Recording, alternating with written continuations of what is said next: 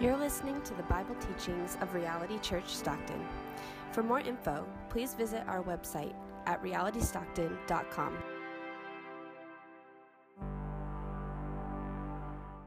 For every high priest chosen from among men is appointed to act on behalf of men in relation to God, to offer gifts and sacrifices for sins. He can deal gently with the ignorant and wayward, since he himself is beset with weakness. Because of this, he is obligated to offer sacrifice for his own sins, just as he does for those of the people. And no one takes this honor for himself, but only when called by God, just as Aaron was. So also Christ did not exalt himself to be made a high priest, but was appointed by him who said to him, You are my son, today I have begotten you. And he also says in another place, You are a priest forever, after the order of Melchizedek. This is the word of the Lord.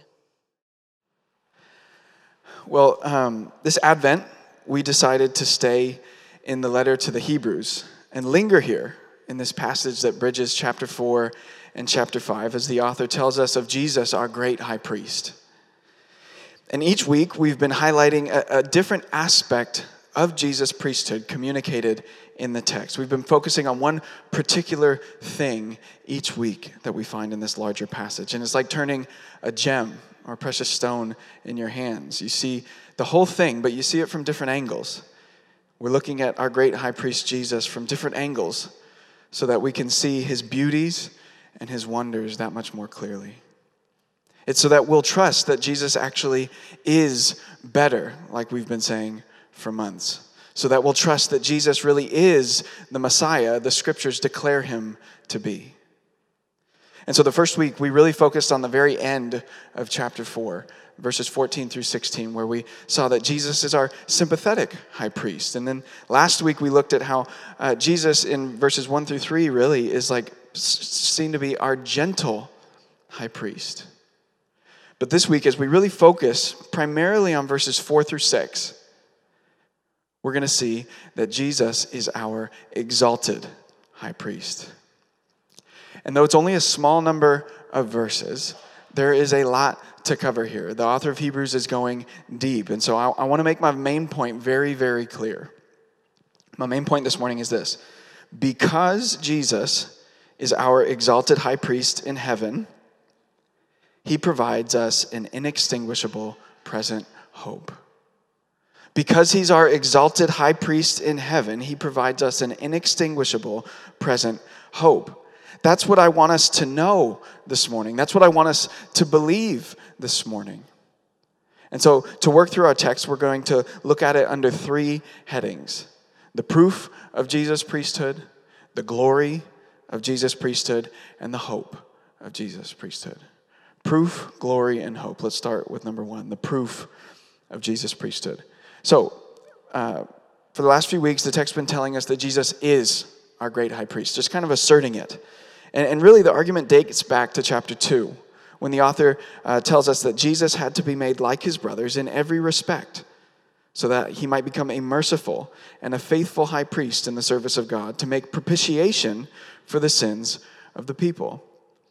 And so, Jesus' priesthood is a dominant theme in the whole letter starts in chapter 2, runs at least explicitly till chapter 10.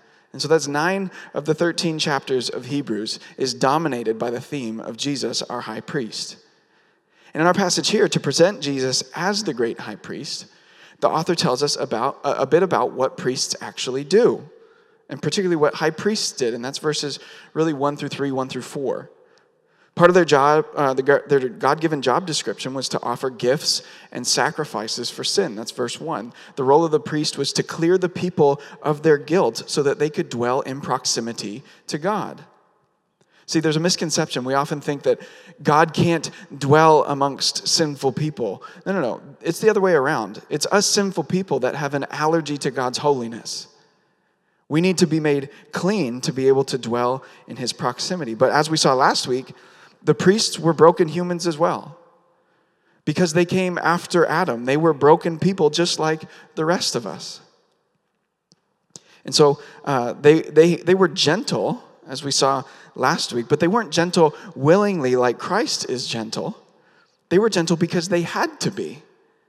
They realized that they're sinners and they're broken too. They were sinners just like those they were making sacrifices for. And so when they came to offer sacrifices, they had to first offer sacrifices for their own sin. And we talked about this a bit last week, where on the Day of Atonement, Leviticus 16, the high priest would go in and first he'd offer a bull as a sacrifice for his own sins and the sins of his household. And then a few uh, verses later, we read that he'd go in and he'd offer a goat on behalf of the sins of the people. The high priest was a flawed human, just like the rest of us, which means there was no true hope in him. No true hope in what he was doing. He was just a shadow of the real thing. And so the author presents Jesus to us as the object that the shadow is outlining. Look at verses 4 and 5. And no one takes this honor for himself but only when called by God. Just as Aaron was, so also Christ did not exalt himself to be made a high priest, but was appointed. See, the author has been telling us what priests do, but in these few verses in chapter 5, the author of Hebrews tells us how Jesus' priesthood is even possible. One of the things that verses 4 and 5 shows us is that priests did not appoint themselves. Verse 4 says that high priesthood was actually something that was given by God. Aaron is said to have the honor once he's only, only once he's called by God, and you get that calling in Exodus 28. But see, for the people of Israel, uh, the priests weren't like elected officials that could come from anywhere in the nation. No, priests came from a particular tribe, the tribe of Levi. But Jesus descended from the tribe of Judah. Good job, class. Judah. Jesus descended from the tribe of Judah. So this, this creates a bit of a problem for us, doesn't it? And that's why the author is giving such focused attention to this detail, because he realizes that this is an issue. In Israel, the priests were Levites, and they didn't come from anywhere else, but Jesus came from Judah. He came from the tribe that produced kings. And, and this can be a little bit tricky, especially if you're new to Christianity, but I think we can think about it like this. Okay, in, in the Harry Potter series, you know, in the Harry Potter series, you've got the four houses that make up Hogwarts School of Witchcraft and Wizardry. You've got Gryffindor, Slytherin, Hufflepuff, Ravenclaw. Did someone just cheer for Slytherin? Slytherin? Yeah, okay. The Levites, though, the Levites were like Hufflepuffs. You know, they got good things going for them. They have a champion in the Triwizard tournament. But we all know that the chosen one is coming from Gryffindor.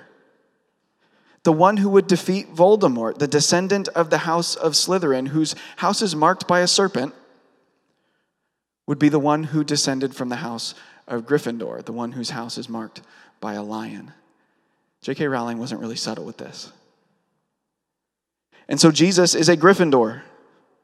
The Messiah is going to come from the tribe of Judah the tribe that produces the kings of Israel. That's what all of the prophecies said. So, how can he also be a priest? If he's a priest, the author has to prove it. He can't just say it. Right? We like to think that if we just say things, they're right.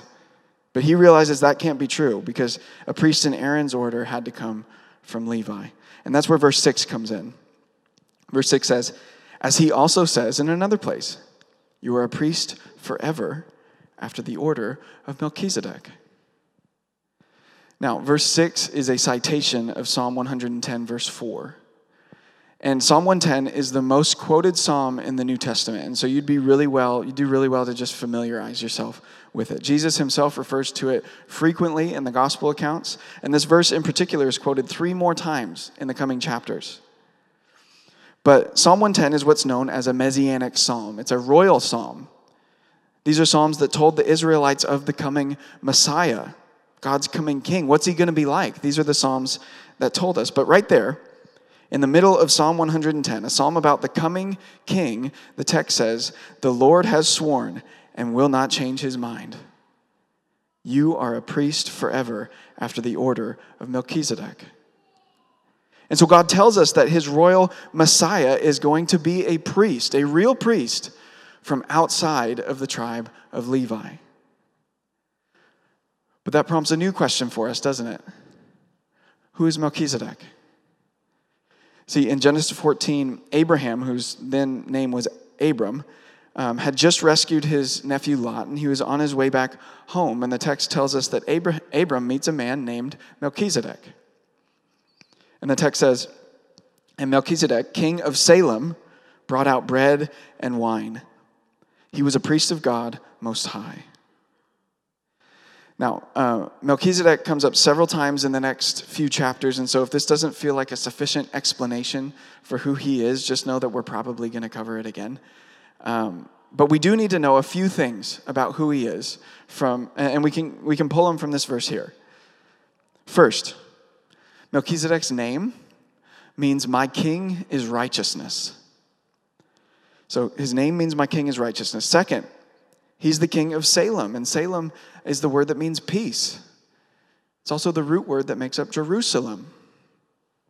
Third, he's a priest of God Most High. And so he's not only a king, he's a king priest. And fourth, he only shows up in the text for a few verses here in Genesis 14. And in the way that he's presented, there are no kings that come before him, and there are no kings that come after him. So, and so the text is presenting him in a way as if he has an unending kingship. And so we can answer the question who is Melchizedek? Well, Melchizedek is the king of righteousness who reigns in the city of peace. He's a priest of God Most High with a seeming eternal reign. And I mean, come on, he shows up with bread and wine. But in Psalm 110, God swears that his Messiah is going to be a priest in this order. And now in Hebrews 5, the author is saying that that priest that God promised in the Psalms is Jesus. The author of Hebrews has done his work to show us how the Bible tells us that Jesus is not only a king, but a priest.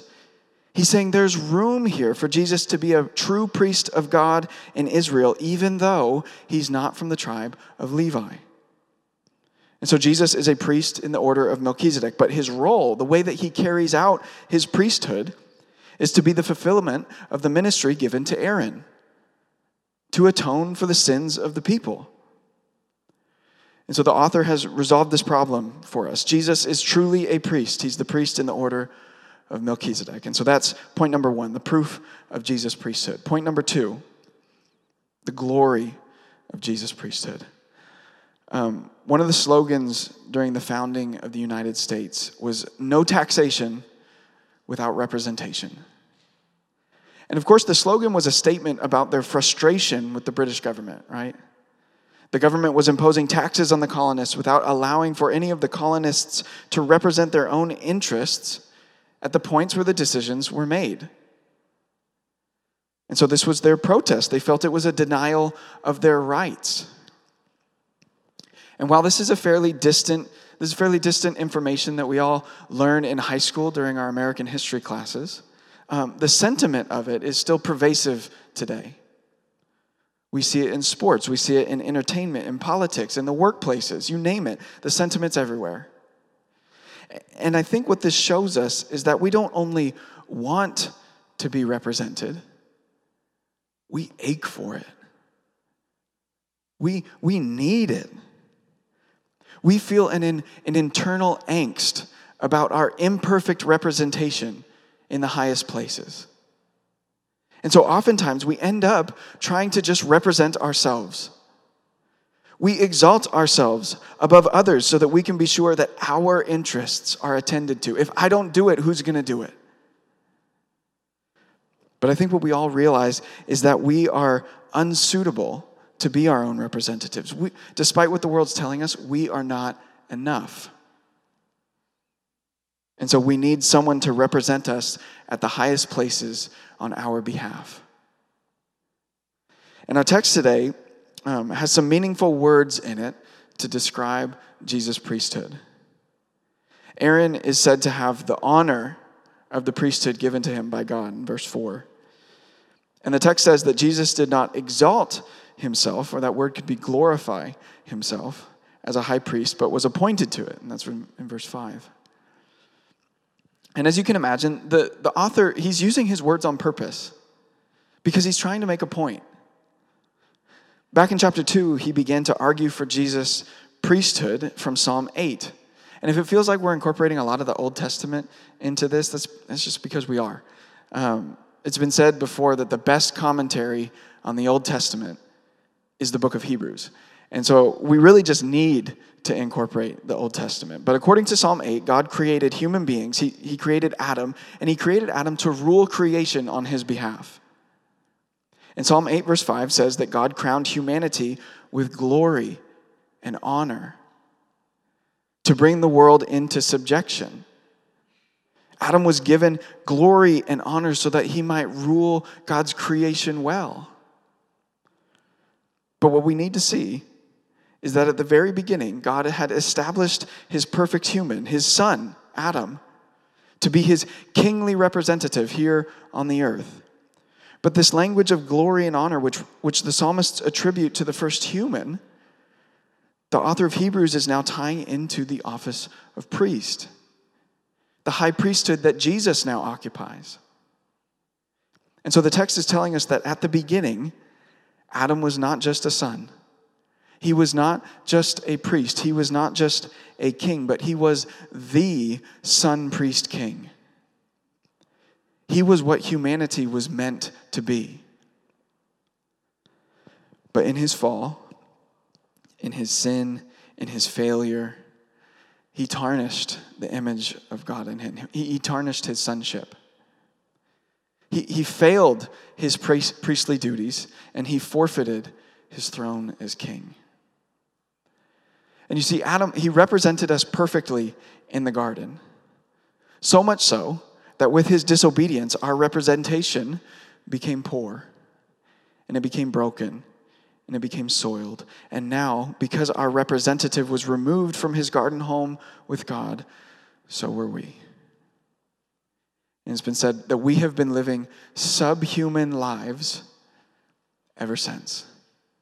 None of us, even the best of us, even the one with the best life that you can imagine, is living a life that is less than what God has intended for it.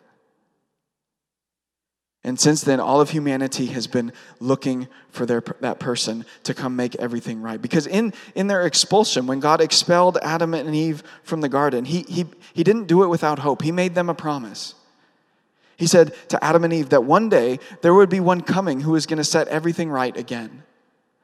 One of their offspring, the perfect son, priest, king, would come and he'd set right everything that they've made wrong. And since then, we've been looking for that person. Who's going to be the one to come and make us right with God? Who's going to be the one to come and rule God's creation perfectly again? Who's going to come? Who's going to be that perfect offspring, the perfect son? But as generations of people were born, lived, and died, no one ever lived up to the mark. Just from this morning, from what we've looked at already, Aaron was a son of God in Israel through Levi, and he was a priest, but he wasn't a king. David was a king of Israel, and he was a son of God through Judah, but he wasn't a priest. Melchizedek, even, was a king and a priest, but the text doesn't tell us that he was a son in God's promised line. So human history continued to long. We continued to ache. We continued to wonder is this son, priest, king ever going to come? The Gospel of Matthew begins with a genealogy. And the Gospel writer goes to detailed lengths to show us that one had come who was in the promised line of David. One had come who was in the promised line of Judah. And Luke's genealogy goes as far back to show us that one had come who was in the promised line of Adam, the Son of God. The Lord Jesus was the Son, Priest, King that all of creation had been groaning for. Our perfect representative was here.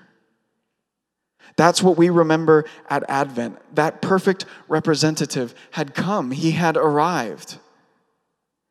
And in his earthly ministry, the Lord Jesus went about doing the things that sons and priests and kings ought to do. Very scandalously, he very often prayed uh, to the Father He prayed regularly about his intimate life with the Father as a son might. He went around not only healing people, not only raising them from the dead, but he had the audacity to claim that he was forgiving the sins of the people. As he embarked upon the week leading up to his crucifixion, Jesus, the King of righteousness, rode down the Mount of Olives to his city of peace, and he wept because they didn't recognize that their king had come.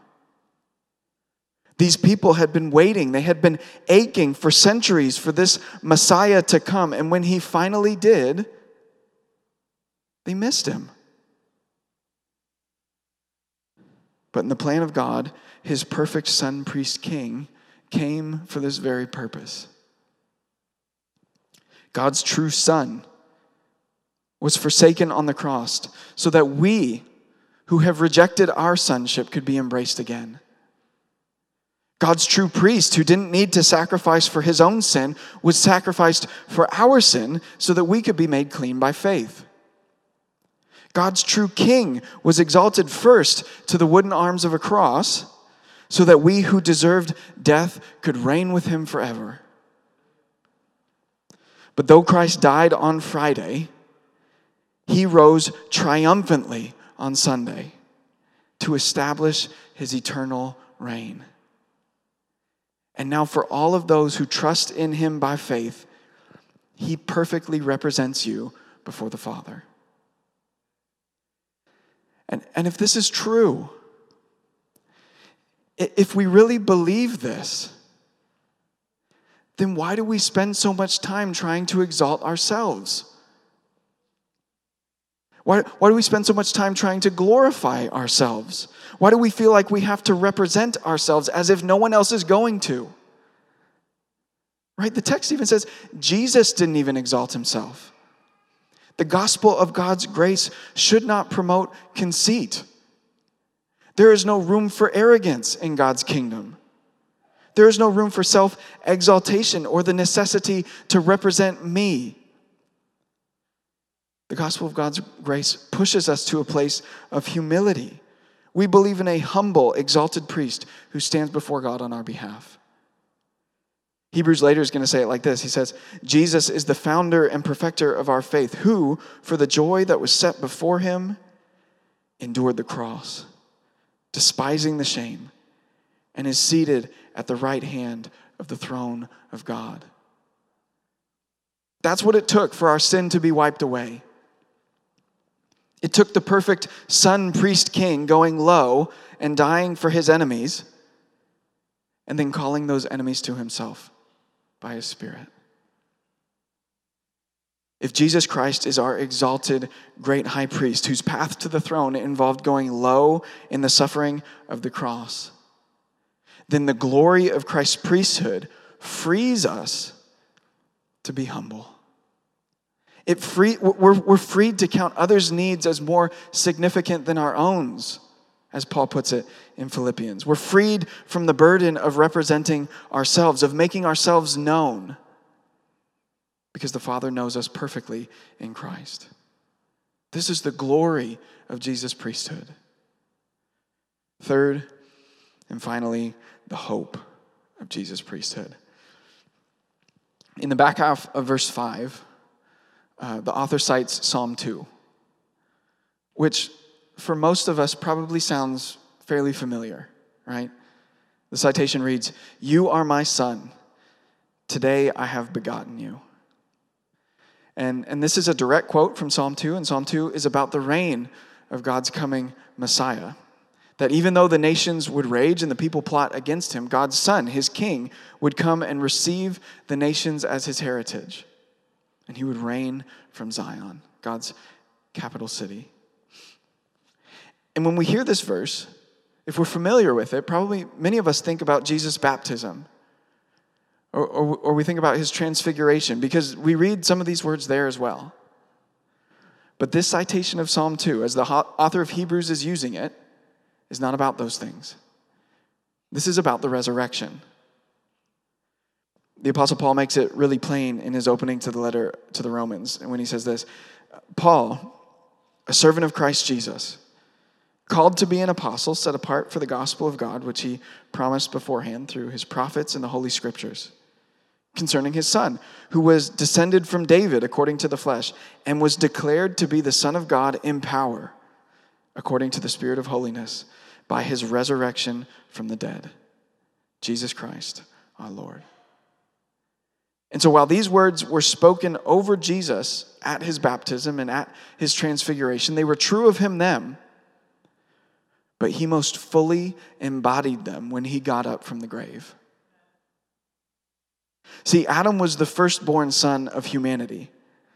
But when Jesus rose from the dead, he became the firstborn son of the new humanity, of the new creation. And therefore, by his resurrection, Jesus was qualified to be exalted to God's right hand with all of the honor and all of the glory that was originally intended for Adam. That's why Jesus says after his resurrection, all authority in heaven and on earth has been given to me. Go therefore.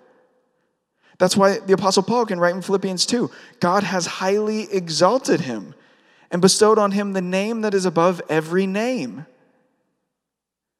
After his resurrection, he is the reigning messianic son that Psalm 2 describes. And now, verse 6 says that he reigns forever as a priest in the order of Melchizedek. Hebrews 7 is going to go on to say Jesus is able to save to the uttermost those who draw near to God through him, since he always lives to make intercession for them. Listen, if you've believed in Jesus as your exalted high priest, then he lives to make you clean. He lives to represent you perfectly in heaven forever. How does this meet us? One author recently put it like this he said, The genealogy of Jesus includes the outcast, the scandalous, and the foreigner. The family that Jesus comes from anticipates the family that he's come for. And we could say the Jesus genealogy also includes the beat up, it includes the worn down, it includes those without hope, those that are ready to quit. Maybe you feel home, hopeless right now. Maybe this is a season of hopelessness. Maybe you feel too far gone, too cut off, too broken, too whatever. Friend, I need you to hear this. Jesus came for you.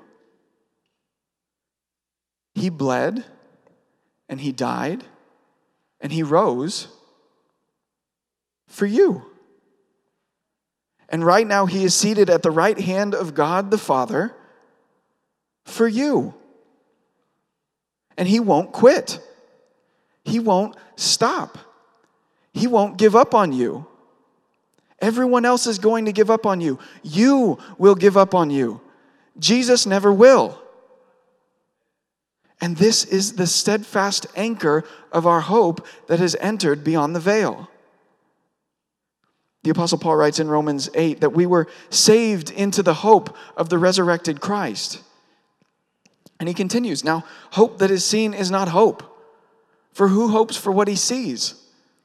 But if we hope for what we do not see, we wait for it with patience. Listen, I know life is hard. I know it can be difficult. I know that it has its challenges. But listen, biblically speaking, hope is not bound up in the things that we can see and the things that we can touch. That's too flimsy. Those things can be taken away from you. Hope can't be lost in an election cycle. It can't be lost when you find out it's cancer. It can't be lost when you miscarry. It can't be lost when your marriage hits a rough patch. It can't be lost when he leaves. It can't be lost when you fail again. It can't be lost when you can't find work. With Christ exalted in heaven, hope cannot be lost. True hope, biblical hope, stands upon the sturdy foundation of the resurrected and exalted Christ. True hope says in faith, I know that I can't put my hands on it now, But I also know that one day I will. Yes, there's an abundance of things wrong in this world, but the hope of the empty tomb and the hope of an exalted Christ is that one day, with all authority, he's going to come back and he's going to make it all right again. If Jesus is our great high priest, exalted at the right hand of God the Father, with all authority in his hands, then, friends, hear me. We have a secure hope. Amen. Amen. Let's pray. Our Father, we thank you.